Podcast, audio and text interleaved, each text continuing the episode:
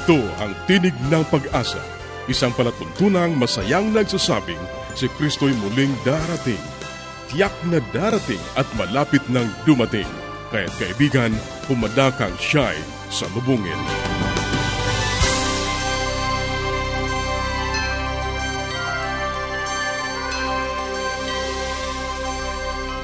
Ang programang ito ay inihahatid ng Adventist World Radio.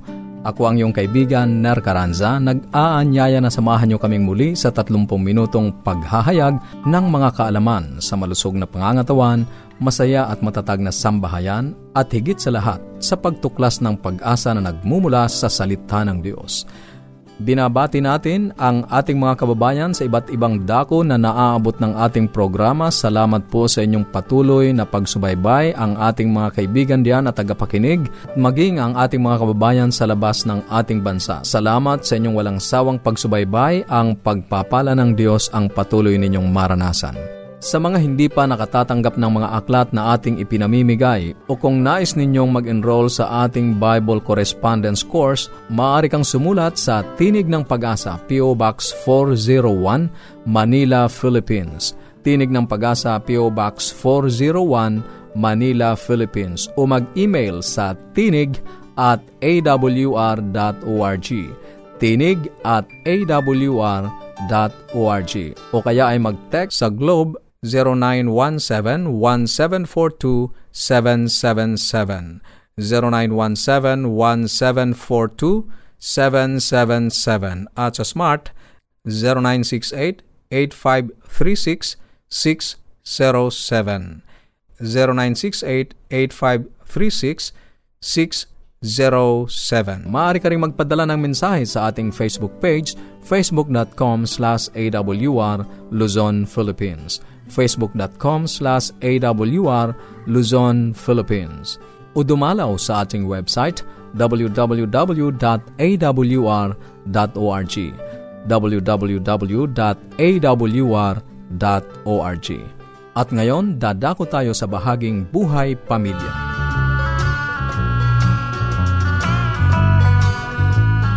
Di ko sukat akalain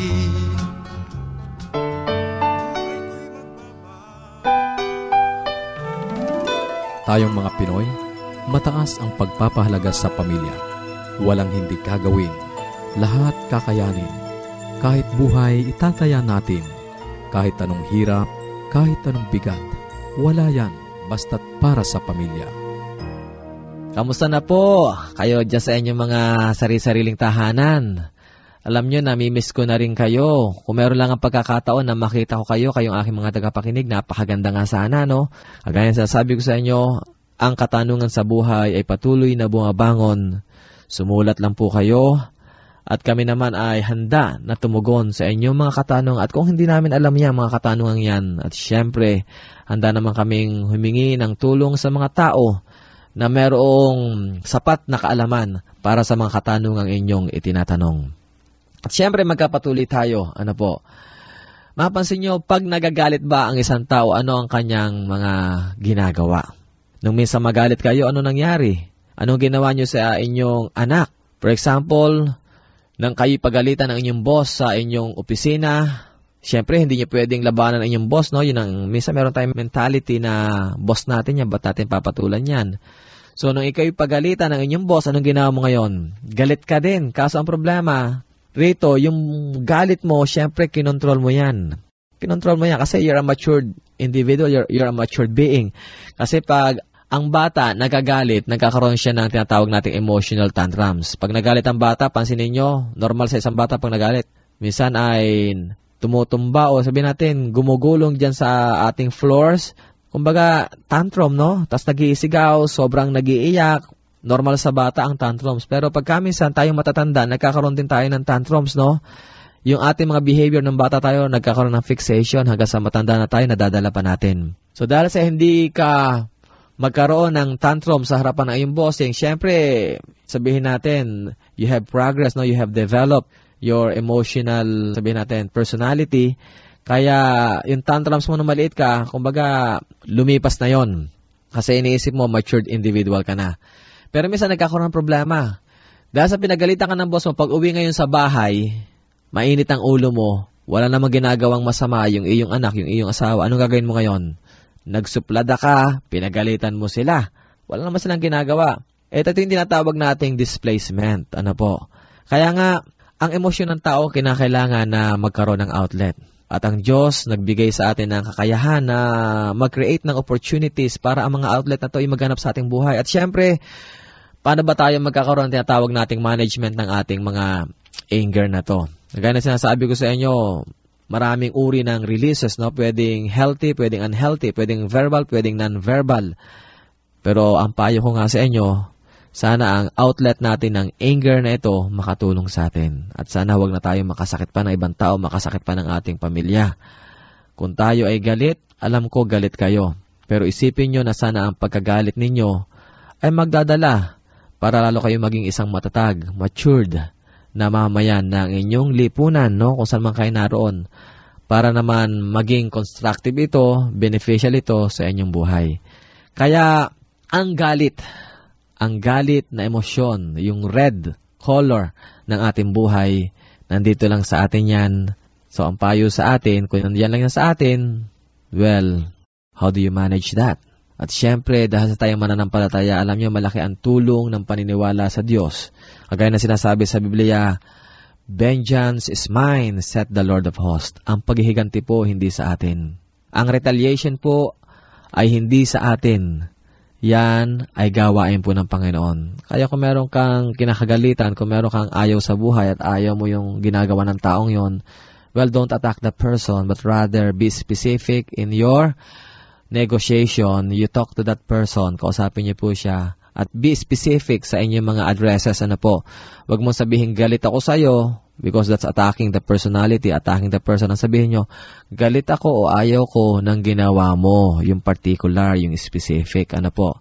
At ito yung makakatulong. Yung natawag nating professional no, negotiation, no, yung professional na pagdeal o pagtrato sa mga problemang dumarating sa ating buhay. Kasi pag inatake nyo ang tao, very threatening yon ang problema niyan, ay nako inaatake mo na ang personalidad ko, inaatake mo na ang pamilya ko, ang apelyedo ko, ang buhay ko. Dahil dito, ano nangyayari ngayon? Ang taong ito ay nagkakaroon din ng pag-iisip o pagnanasa na maghiganti at lumaban sa iyo. At dahil dito, ano mangyayari sa relasyon nyo? Nasisira po ang inyong relasyon. Kaya kamusta ang mga mag-asawa? Bago pa dumating sa punto na kayo ay lubusang maghihiwalay, ngayon pa lamang, magpatawaran na kayo at ayusin ang mga bagay na nagdadala para kayo ay hindi magkasundo. So mga tahanang may galit, mga tahanang hindi nagkakaunawaan, mahal po kayo ng Panginoon, mahal ko po kayo, mahal po kayo ng palatuntunang buhay pamilya. Sana maayos na po ito. Maraming salamat po, pagpalain kayo ng Panginoon. Ito ang inyong lingkod, Pastor Ponch Kujaman.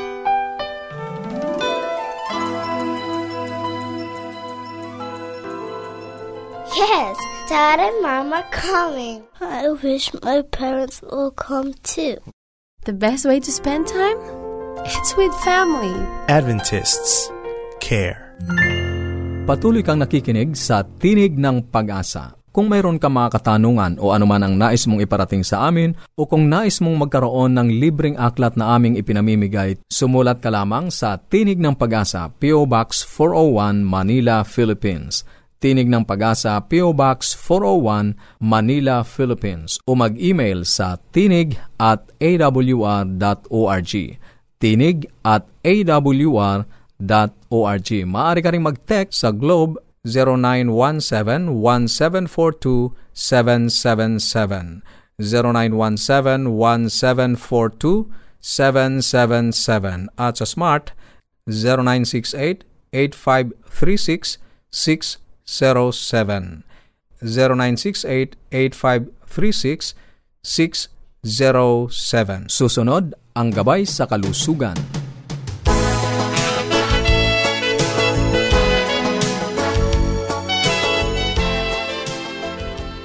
Ako po'y bumabati sa inyo ng isang magandang araw. Ako po'y nagagalak dahil muli tayong magkakasama-sama Ito po si Dr. Linda Limbaron, ang inyong doktor sa Himpapawid. At ah, marami po tayong pinag-uusapan tungkol sa kidneys at ito pong nagdaang araw pinag-usapan po natin ang kidney stone, ang bato sa bato. At kung meron po kayong katanungan at gusto ninyong malaman, kahit hindi sa subject na to, yung mga pinag-usapan natin nung nagdaang panahon, pwede po kayong lumiham. Ilagay lang po ninyo, Dear Dr. P.O. Box 401 Manila, Philippines. Okay? At sana po makuha ninyo yan at tawag kayong mahihiya na lumiham. Ngayon, pinag-usapan po natin yung kidney stones, no, yung bato sa bato at nasabi ko na pag ang bato ay maliliit, ito ay nalalaglag, no, para ding let's say merong isang bagay na nasa bubungan pagka umulan, ito ay natatangay at nahuhulog sa alulod, no? At minsan nadidinig pa natin yung bato na gumugulong. So ganun din po 'yon pag may maliliit na stone formation ay nagkokos ng pain, ano, masakit. Ang tinatawag dyan ay colic. At to ay sakit, pwedeng magsimula sa likod, patungo sa baba, no, patungo sa singit, no. At sa mga kalalakihan, ang, description pa ng iba, ito ay parang pumupunta sa kanilang mga testis, no, doon sa kanilang mga itlog, ganun din po ang nararamdaman na sakit. At ang iba ay nagko-collapse, no, yung nawawala ng malay dahil sa sobrang sakit at kinakailangang injection na ng pain reliever. Dahil ito po ay parang sumisiksik po no? Gusto po niyang lumabas at ito po'y kung lumabas at successful ay mararamdaman po na kayo ay may iniihi no? Kung nagkaramdam kayo niyan ang ginagawa ng ibang doctors binibigyan ng instruction ng mga pasyente na salain ang lahat ng ihi at makikita. May mga maliliit na parang buhangin na lumalabas no? Ngayon kung hindi po yan maging successful na lumabas yan po ay babara dyan. At alam nyo yon mamamaga ang kidneys dahil kumbaga rin sa alulod let's say bumara dun sa alulod ang bato o ang bara ay ano po naiipon ng tubig sa itaas at ibig sabihin hahanap ng ibang dadaanan yan. Ngayon ang kidneys ang mamamaga at ito ay magsuswell no kaya kung yan ay i-examinin mag-ultrasound makikita po yan na namamaga. So kung kayo po ay alam ninyo may lahi po kayo ng stone formation, eh kailangan mag-ingat. At alam nyo, mas karaniwan to sa mga lalaki. No? Pero marami ding babae nagkakaroon nito.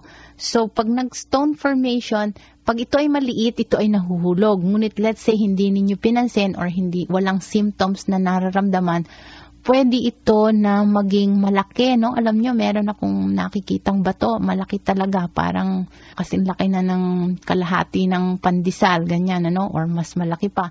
To the point na parang nasimentohan na ang kidneys na hindi na pwedeng galawin dahil na-damage na completely ang kidney at napaka sama kung dalawang kidney pa ang maaapektuhan. Kaya alam nyo, napaka-importante ng kahit every year nagpapa-examine tayo ng ihi, no? Para nalalaman kung may symptoms ba tayo. Yan po ang pinakamurang examination, ihi, no? Urinalysis. Pag-uusapan natin yan later on. Kesa magpa-ultrasound pa kayo, no? At ang isa pa, syempre, yung pag-iingat na huwag mag-stone formation. At kung kayo ay umiinom ng maraming tubig, no? At kailangan po niyan ay talagang marami, buko, maganda po yan, or anything, yung may mga banaba, pwede din po yan dahil diuretic para ma-push, no? Parang tutulungan ninyong bumabayang mga bato na yan. At kailangan po laging mag-exercise, lalo na yung mga medyo palundag-lundag, kasi yun nga, para mahulog ang stone na namuo, ano? Ganun po yon. Okay, so ang isa pa pong problema ng kidneys bukod sa bato, infection, ay yung meron ding tinatawag na glomerulonephritis, yung pamamaga. Alam nyo to parang reaction ng katawan sa sarili. At karaniwan po nito ay minsan sa mga kabataan. Nagkakaroon po ng infection sa lalamunan o di kaya ay nagkakasugat ang binte, no? Lalo na po sa mga bata, nakagat ng lamok, nakagat ng hayop, o kaya nadapa, may sugat, pumasok po dyan ng bakterya, nagnana. Alam niyo po ba na minsan nagre-react ang katawan ng isang tao at ito ay pumupunta sa kidneys at tinatawag glomerulonephritis, no? At ang iba naman ay sa puso pumupunta, yung nagkakaroon ng rheumatic heart disease. Okay, so sa susunod po nating pagsasama-sama, pag-uusapan po natin ng kaunti ang glomerulonephritis at kung paano maiiwasan. Hanggang sa muli no nating pagsasama-sama. Maraming salamat po sa inyong pakikinig. Paging Dr. Rodriguez, you're needed at room 321. Dr. Rodriguez, Mrs. Martinez, room 321, please. kailangan na po nating i-dialysis ang asawa ninyo. New outlook and a healthy lifestyle makes a big difference. Adventists care. Ang inyong napakinggan ay ang bahaging gabay sa kalusugan at bago tayo dumako sa pag-aaral ng Biblia, muli ka naming inaanyayahan kaibigan na makipag-ugnayan sa amin. Anuman ang nais mong iparating, maaari kang mag-email sa tinig at awr.org. Tinig at awr.org o kaya ay mag-text sa Globe 0917-1742-777. 0917-1742-777 at sa Smart 0968-8536-607 0968-8536-607 o kaya ay magpadala ka ng mensahe sa ating Facebook page facebook.com slash awr Luzon, Philippines. Facebook.com slash awr Luzon, Philippines Dadako na tayo sa pag-aaral ng Biblia. Kumusta ka kaibigan? Muli narito ang iyong kaibigan sa Himpapawid, Pastor Romeo Mangiliman. Sa ating muling pag-aaral ngayon ay ating pag-aaralan ang salaysay ika-38. Ang wika sa English ay ganito, The cross made it possible for God to be just and yet to forgive anyone. Ang krus ang dahilan upang maging makatarungan ang Diyos at gayunman ay magpatawad sa sinuman. Sa simula siya ay masaya. Tunay siya ay natalo sa huling labanan at siya ay nihagis mula sa langit. Ngunit ngayon si Lucifer ay may sariling kaharian na kasama ang mahigit na ikatlong bahagi ng mga anghel sa langit na nasa ilalim ng kanyang pangangasiwa. Tunay na sa ganitong uri ng pasimula, ay muli siyang makakabuo ng hukbo upang makagawa ng panibagong pagsalakay. At ang susunod na labanan ay maaring magwakas para sa kanyang kapakanan. Ngunit hindi nagtagal, ang mga suliranin sa kanyang pamahalaan ay nagsimulang mahayag. Walang pagkakaisa sa kanyang nasakupan. Ngayon, natapos na ang tuwirang pakikipag-alitan sa anak ng Diyos ang mga nahulog na anghel ay nagsimulang magngangat-ngatan sa isa't isa. Ang kanilang palagiang pag-aaway ay pinagmumulan ng paghihirap maging si Satanas. Ngunit meron pang higit na malalim na labanan nangyayari sa kanyang puso. Si Satanas ay malungkot. Higit niya itong nadama sa panahon ang mga koro ng langit ay nangunguna sa pagpuri sa Diyos siya ang dakilang pangulo ng mga korong yaon, at ang kasamaan ng kanyang pinili ay nagsimula ng madama. Nakatingin siya sa hinaharap na higit na madilim kaysa anumang kanyang iniisip. Ang aklat ng Story of Redemption na sulat ni Ellen G. White ay nagbibigay ng ganitong paglarawan. Nanginig si Satanas nang makita niya ang kanyang ginawa. Nag-iisa, siya ay nagbubulay-bulay sa nakaraan, kasalukuyan at hinaharap niyang mga panukala. Ang makapangyarihan niyang katawan ay umuga na parang dinaanan ng daluyong sa pagdaan ng isang anghel ng langit. Tinawag niya ito at nakiusap ng panayam kay Kristo na ipinagkaloob naman sa Kanya.